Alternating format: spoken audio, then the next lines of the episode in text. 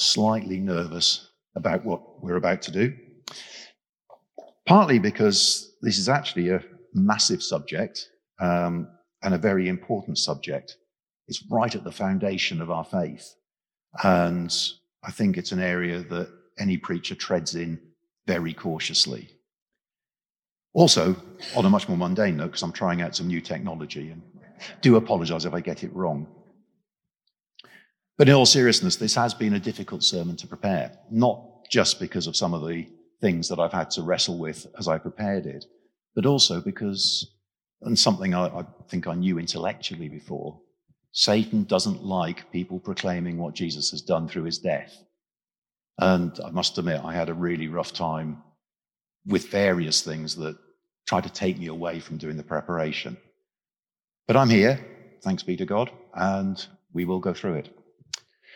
So, as Roy said, this is the penultimate sermon in our series on the life of Jesus.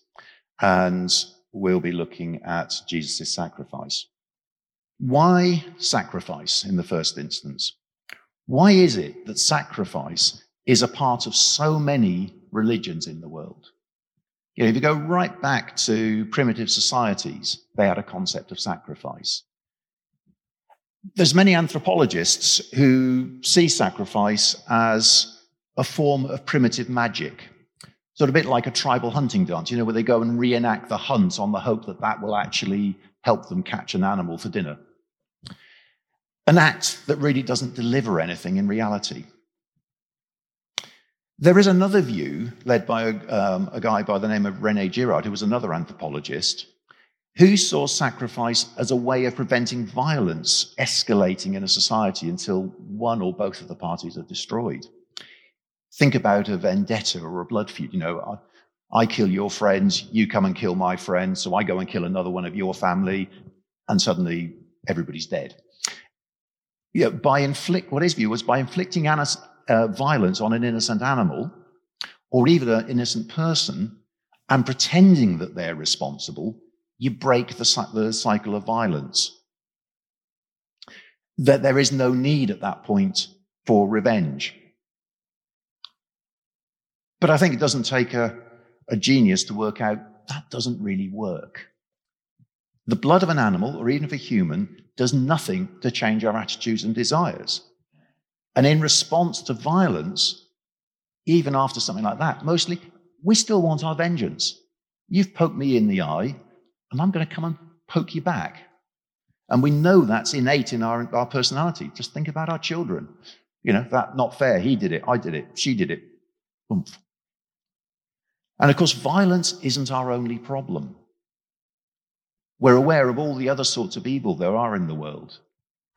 For example, in Matthew 15:9, Jesus said, For out of the heart come evil intentions, murder, adultery, fornication, theft, false witness, slander. Is that one? Right, getting catching up now. These evils come from inside man. They may start as a desire, but if we let them grow, they become something far worse. As James put it, one is tempted by one's own desire, being lured and enticed by it. And then when that desire is conceived, it gives birth to sin. And that sin, when fully grown, gives birth to death. So, from a Christian viewpoint, why sacrifice? It's because of the way we're made as a species. We were intended to have a relationship with God. And we all have that innate sense that something isn't right. Think it was Augustine who said we've all got a God shaped hole inside of us. The relationship with God that we should have is broken. And we need to do something to put it right. Now, when a relationship with another person is broken, we find a way, we apologize, we possibly make restitution. You know, as men, you know, that time, you know, you're in the doghouse at home, you bring home the chocolates or the flowers or the bottle of wine. I'm not sure what the women do by response. Perhaps it's they don't break the relationships. It's always our fault. But, uh, but if we've done something against God, what can we do? How do we restore that relationship? Sacrificing something valuable as a mark of our regret and desire to do better seems to be part of that same innate nature that God has given us. We think about it, that's, you know, if we do that with people, can we do it with God? And of course, the damage to our relationship with God is pretty fundamental. It goes right back to Adam and Eve. When they gave in to the temptation and ate the fruit from the tree of the knowledge of good and evil, they disobeyed God's word. They broke that relationship with God. And that broken relationship has infected the whole human race from then up until now. And it's worth noting that right back when that first happened, a death was involved. Because as soon as God identified to them what they'd done wrong, he made clothing for them out of animal skins. Now, some poor unfortunate animal clearly wasn't running around without its skin on. It must have died. It was already that point of sacrifice. Then the Jewish law laid down by Moses provided a whole system of sacrifices to address sin, things that were repeated daily, weekly, monthly, and annually. But even when the Jews were following the exact letter of those instructions, many of them were still getting it wrong. What we naturally do, what is a result of our fallen nature, is to try to earn our way back into God's favor and not to listen to what he actually wants. Too many of the Jews thought the physical act of sacrifice alone was the way to deal with their sin. So I come in, have my lamb slaughtered, and then I can go back out and live my way I want to for the rest of the week, and then I come back and do it again next week. The sacrifice didn't change their hearts, and they weren't repenting, and they weren't putting their faith in God, just in a dead bull or a goat. And as we saw in the reading from Hebrews, it's impossible for the blood of bulls and goats to take away sins. And God did warn people about it. In Jeremiah 7:21, it's up there. said, Add your burnt offerings to your sacrifice and eat them. For in the day I brought your ancestors out of Egypt, I didn't talk to them about burnt offerings. I gave them this command Obey my voice, and I will be your God, and you shall be my people. Walk only in the way I command you, so that it may be well with you. It's about attitude and heart. Or how about one we probably all know in Micah? Will the Lord be pleased with thousands of rams and 10,000 rivers of oil? Shall I give my firstborn for my transgression? Now, what does the Lord require of you? But to do justice, to love kindness, and walk humbly with your God. But the Old Testament sacrifices were there for a reason. And again, that was touched on in the video just then. Firstly, they were a foreshadowing of what was to come, an image of what Jesus would do on the cross. For the Jews, it was a looking forward to Calvary in the same way that for us, communion is a memory and a looking back to remind us of what's going on, a physical and tangible ex- image, an example, a likeness. Because, let's be fair, we need to do practical things for things to actually sink into our heads. Most of us don't get away with just ideas or memories. Memories fade. Secondly, they should have made people realize the seriousness of their sin and its cost. In Hebrews 9:22, it says, without the shedding of blood, there is no forgiveness of sin. Within the Jewish law, unless that lamb, that bull died, there was no forgiveness. And it came at a cost to the lamb, certainly, but you remember also when David was trying to find somewhere for the temple and he was offered not only the land, but the bulls that were, were um, threshing the grain on the place and the wood of the sledge as a sacrifice? He said, No, I'm not going to sacrifice something to God that hasn't cost me anything. But then, thirdly, and then thirdly, to turn people to repentance. Because you've seen the acts, because you've seen the seriousness that there has to be a death, surely that should make you realize that you shouldn't be going out and doing the same sin again and again and again. And that was part of what was going on to get people to turn, to recognize their need for God and turn to trust Him for forgiveness in faith.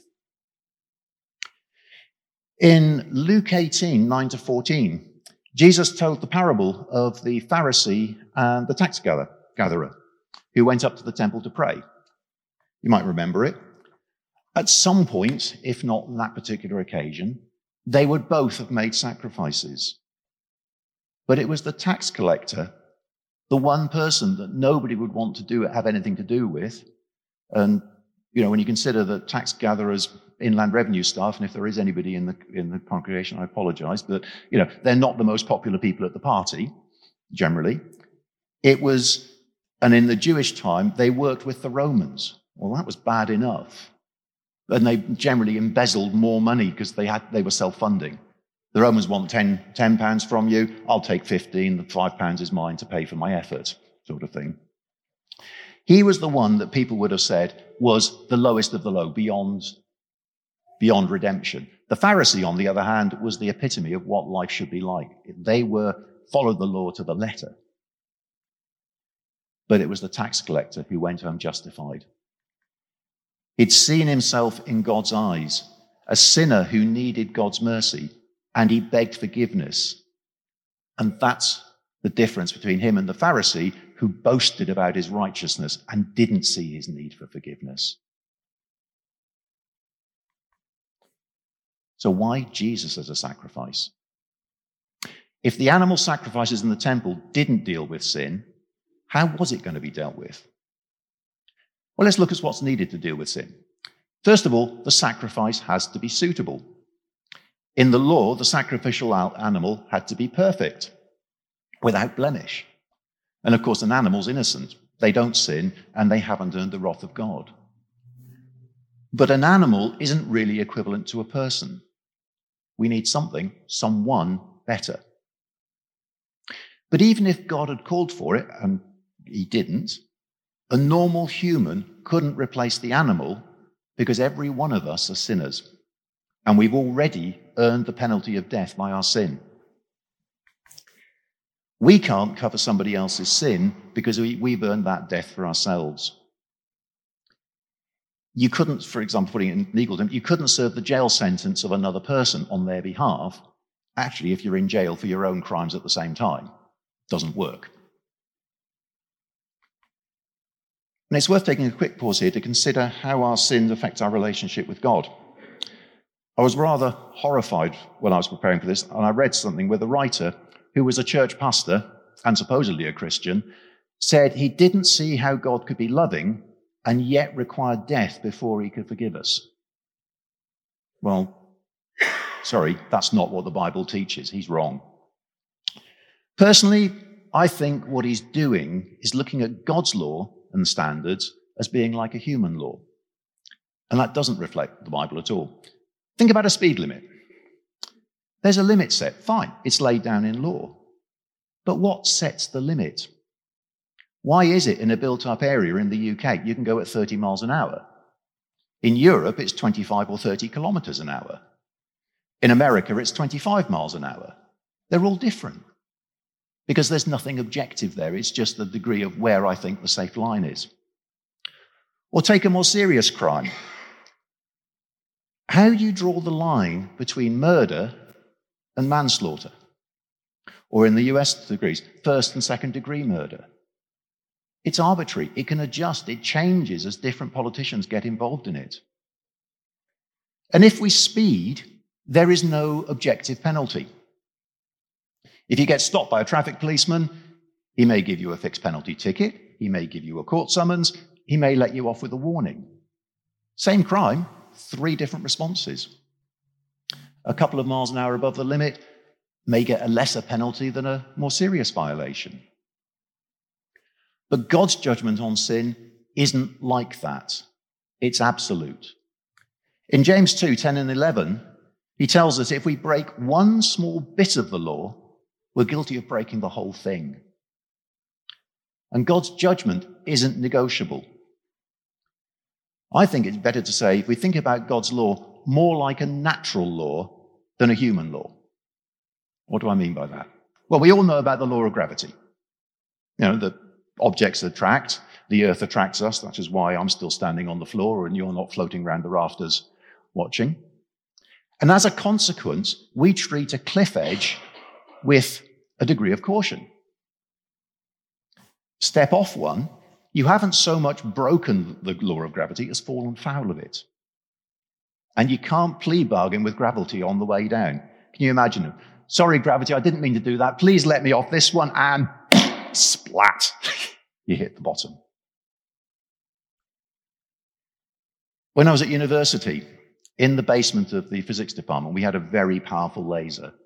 When I say it was powerful, the, if the light from the device reflected off a matte wall, it could blind you at 100 yards even if you were wearing goggles.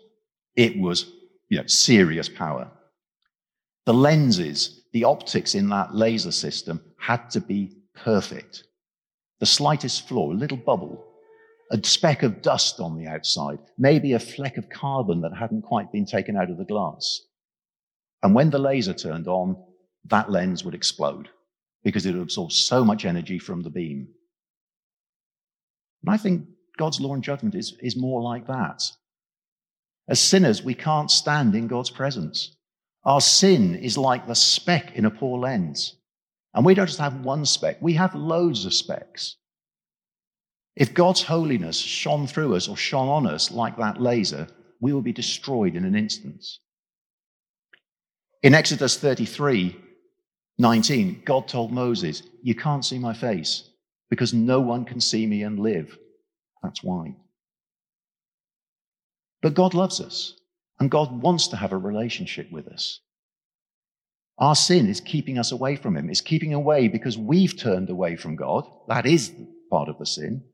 And in his love, he is not, he's trying not to destroy us. So to restore this relationship, we need someone to pay the penalty that we've earned. But it needs to be somebody with no sin. Somebody who's lived a perfect life and isn't contaminated with the sin that we were born with. David described our sorry state in Psalm 51, verses 3 to 5. This was the one he wrote after he had sinned with Bathsheba and had Uriah the Hittite murdered. For I know my transgression and my sin is ever before me. Against you, you alone have I sinned and done what is evil in your sight. So you're justified in your sentence and blameless when you pass judgment. And the important bit for this point, indeed, I was born guilty, a sinner when my mother conceived me. Let's remember, we're not sinners because we sin. We sin because we're sinners. That sin we inherited from Adam and Eve that's inherent in us, that's what makes us sin. That's what puts us in God's judgment seat.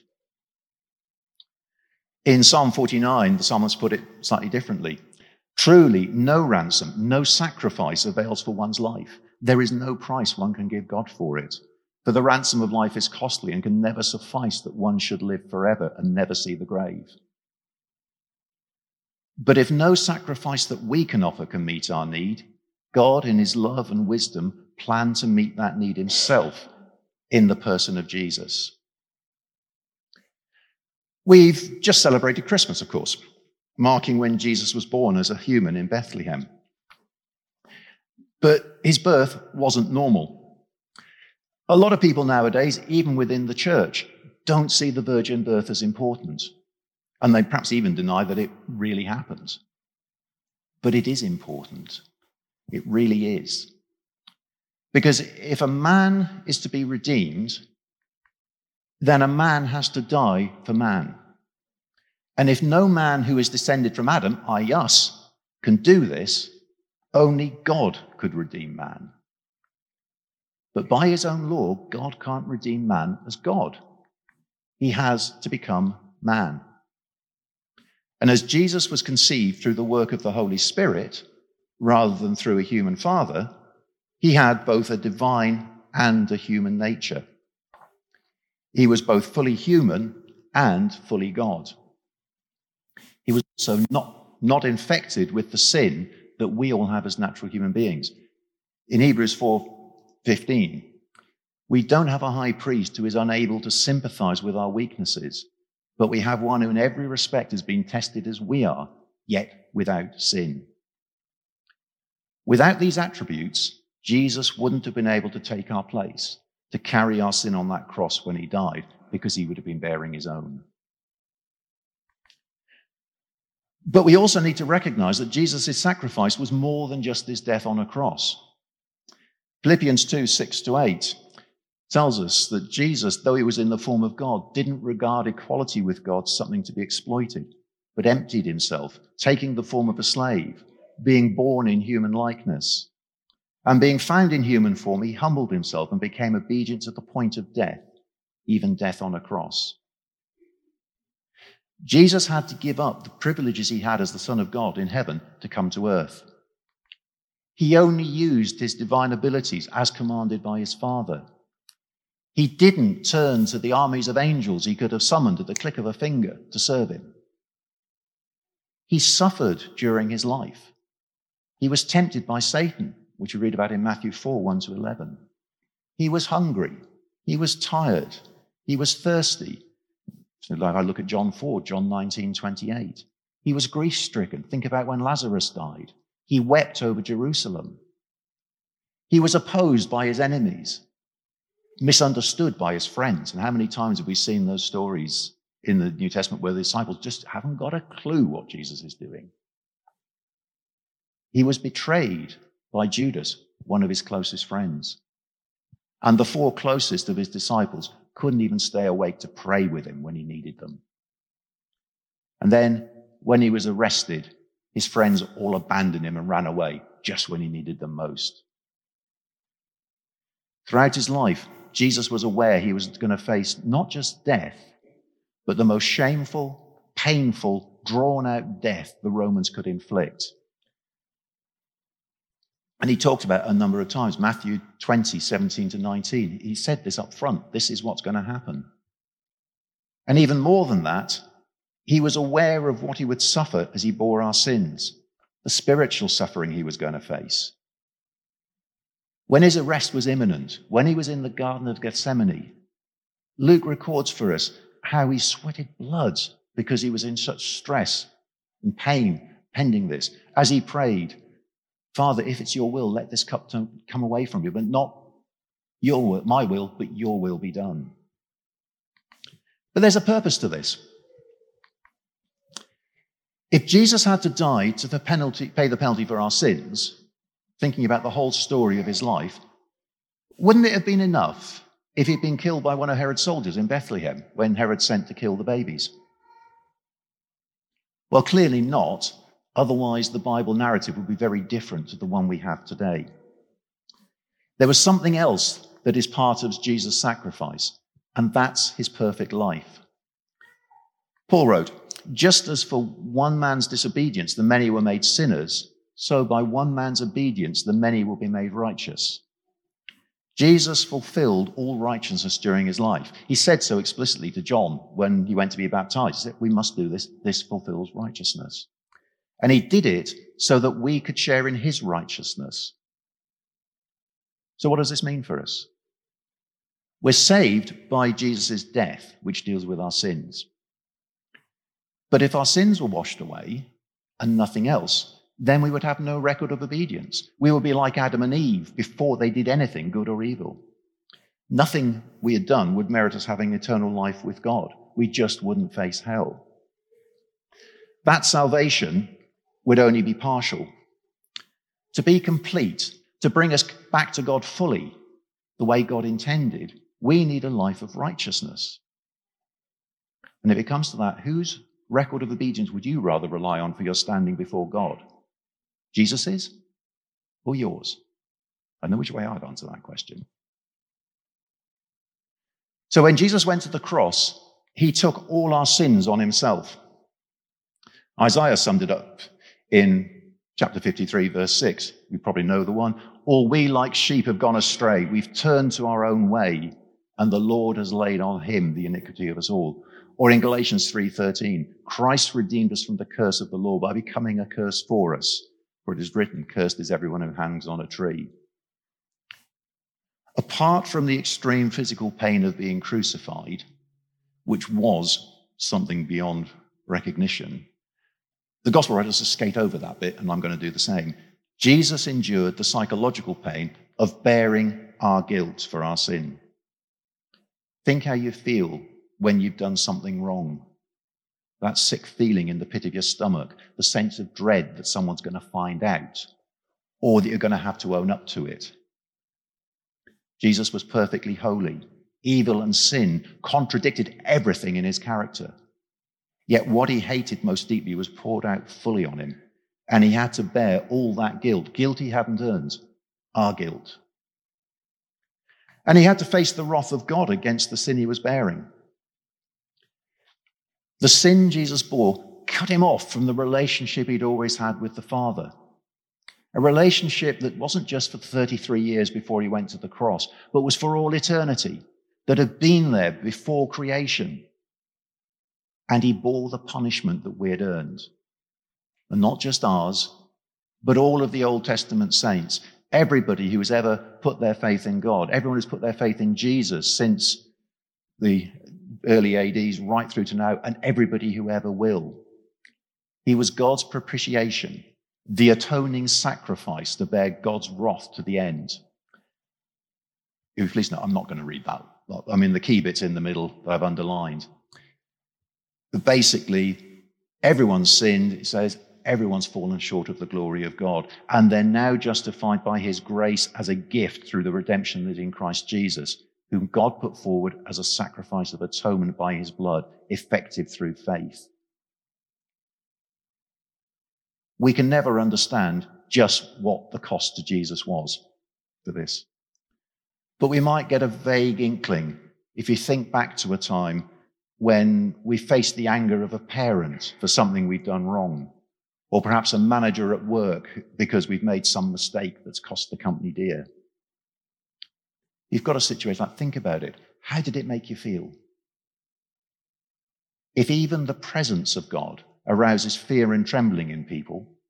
Think about Isaiah when he received his call in Isaiah 6, or John when he saw Jesus at the beginning of Revelation when he was on Patmos.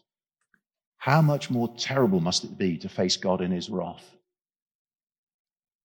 When Jesus on the cross cried out, My God, my God, why have you forsaken me? He was suffering both that separation from God and the wrath of God. It was a very real cry of anguish. He'd been suffering for hours on the cross with no end in sight. But it wasn't a cry of total despair. Jesus knew he would rise again. He told his disciples as much. Luke 2:19, Luke 18:33 and several other places.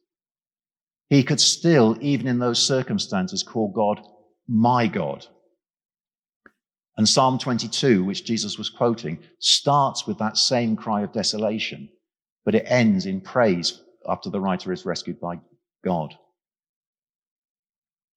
For Jesus, when he realized the end had come, at the end of six long hours of physical and spiritual agony, when God's wrath had finally been exhausted, he cried out, It's finished. And he voluntarily gave up the life that no one could take from him, committing his spirit to God as he did. In Greek, it is finished is tetelestai. It was a term that was used in commerce quite often to mean a debt was paid in full, the account was closed. So, what was our debt? How bad is it? Well, think about it. If we only commit three sins a day, whether it's thoughts, acts, words, or things that we don't do that we should have done, most people would say we were living an outstandingly good life. In fact, if we kept all of our wrongs to thoughts between our ears, they might even think we were perfect. But three sins a day is 1,000 a year. 20,000, 30,000, insert your age here, 1,000 sins. Isn't that perfect? It isn't trivial. And each one of those, as we saw in that, in that uh, verse from James 2, each one brings us under judgment. I doubt that any of us only commits three sins a day. I certainly wouldn't claim to be anywhere near that good. And that's what Jesus paid in full on the cross. Every single sin has been dealt with. It's gone. Jesus' death was a once and an all for event, We saw that in Hebrews 9 when Roy read it to us earlier. It's a finished and completed work. It doesn't need to be repeated. And when three days after Jesus died, God raised him to life, God was confirming and vindicating what he'd done. He was vindicating it as complete. Jesus had paid the price. Death couldn't hold Jesus because he was holy and sinless. Jesus had paid fully our debt, and the account against us is closed. Hallelujah. So, why do I need to respond? Well, before I deal with this, I'd like to point out, first of all, that God didn't need to save anybody. We have ignored his commands, we've rebelled against him, we've gone our own way, as Isaiah said. God would have been perfectly justified in leaving us to our fate, delivering judgment on us, and having shot with the whole lot of us. But because he loves us, because he is a God of love, he didn't do that. And that decision meant that Jesus had to come into the world to die. On the other hand, Jesus' death doesn't mean we're all forgiven. Now, before you start throwing rocks at me, let me say what I mean. I'm hoping that everybody here has actually accepted Jesus as Lord and accepted his sacrifice for themselves.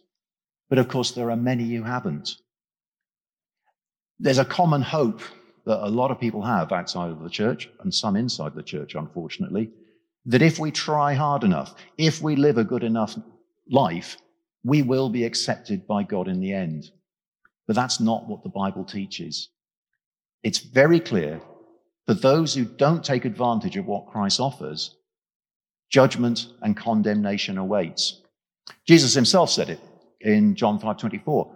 Truly I tell you, anybody who hears my word and believes him who sent me has eternal life and does not come under judgment, but has passed from death to life. Well, that's sort of the other side of it. But if believing in Jesus brings us from death to life, not believing must leave us dead. We're going to get judged. Or if we look at Revelation, the account of the judgment in Revelation 20, then I saw a great white throne and the one who sat on it. The earth and the heaven fled from his presence, and no place was found for them. And I saw the dead, great and small, standing before the throne, and the books were opened. Also, another book was opened, the book of life. And the dead were judged according to their works as recorded in the books. Anyone whose name was not found written in the book of life was thrown into the lake of fire. Jesus' sacrifice was for everyone, but not everybody, and regrettably, not even the majority of people, will accept what he's done and take him as their Lord. And Jesus told us himself in Matthew 7 13 to 14, that's what's going to happen. Salvation is a free gift, but it comes with a condition. We all know John 3:16, but it's worth looking at the other verses that go in there. God so loved the world, he gave, sent his only son. That's the provision that God made.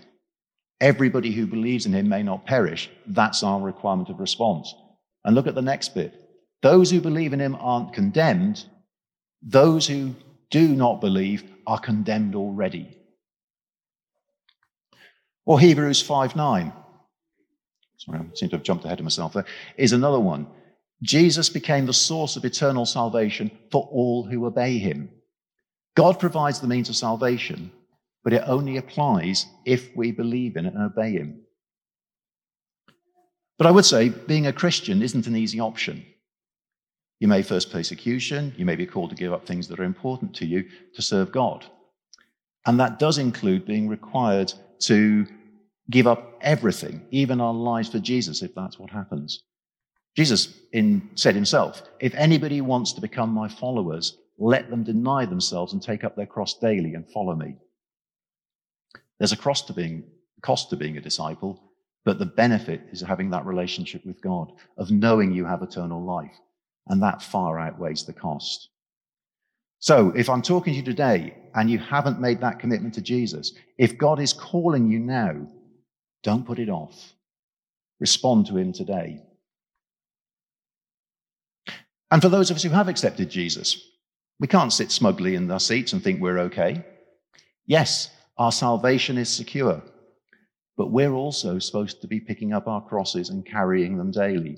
We're supposed to be living a life of service for Jesus. In Corinthians 6:20 it says he bought us for a price. Hopefully you've seen it was a terrible price that he had to pay. We're his. We don't have to. We couldn't earn our salvation. But God has prepared good works for each of us to do. He's placed us in our jobs, in our circumstances of our life to witness for him. Think back to the series we did about our front lines in the in latter part of last year. He's placed us here in this church to perform a service for him, to be part of his body, of his followers here, to provide something to this community of God's people that no one else here can provide. 1 Corinthians 12, 21 to 31 talks about it, and so does Romans 12, 4 to 8. For as in one body we have many members, and not all the members have the same function, so we who are many are one body in Christ. Individually, we are members of one another. We have gifts that differ according to the grace given us prophecy in proportion to faith, ministry in ministry, the teacher in teaching, the exhorter in exhortation, the giver in generosity, the leader in diligence the compassionate in cheerfulness. Our service is our response of gratitude for what we've received freely from God. Our outreach should be motivated by the desire for other lost souls to experience the blessing and the grace of salvation that we've received, to reflect the love of God that caused him to send Jesus to be our sacrifice. It should also reflect that we're now living with Christ in us, not according to our wills, but his just as Jesus lived in obedience to his Father's will. In Galatians, it's put this But through the law I died to the law so that I might live to God. I've been crucified with Christ. It's no longer I that live, it's Christ that lives in me. And the life I now live in the flesh, I live by faith in the Son of God who loved me and gave himself for me. As we've looked at what Jesus did for us, what he gave up, what he suffered. I hope you've been challenged as I was in preparing for today. But being challenged only has any value if we respond, if we change in some way. I've got one final challenge for you, something for us all to ponder as we go out into the world. What are we going to do in response? What am I going to do? What are you going to do?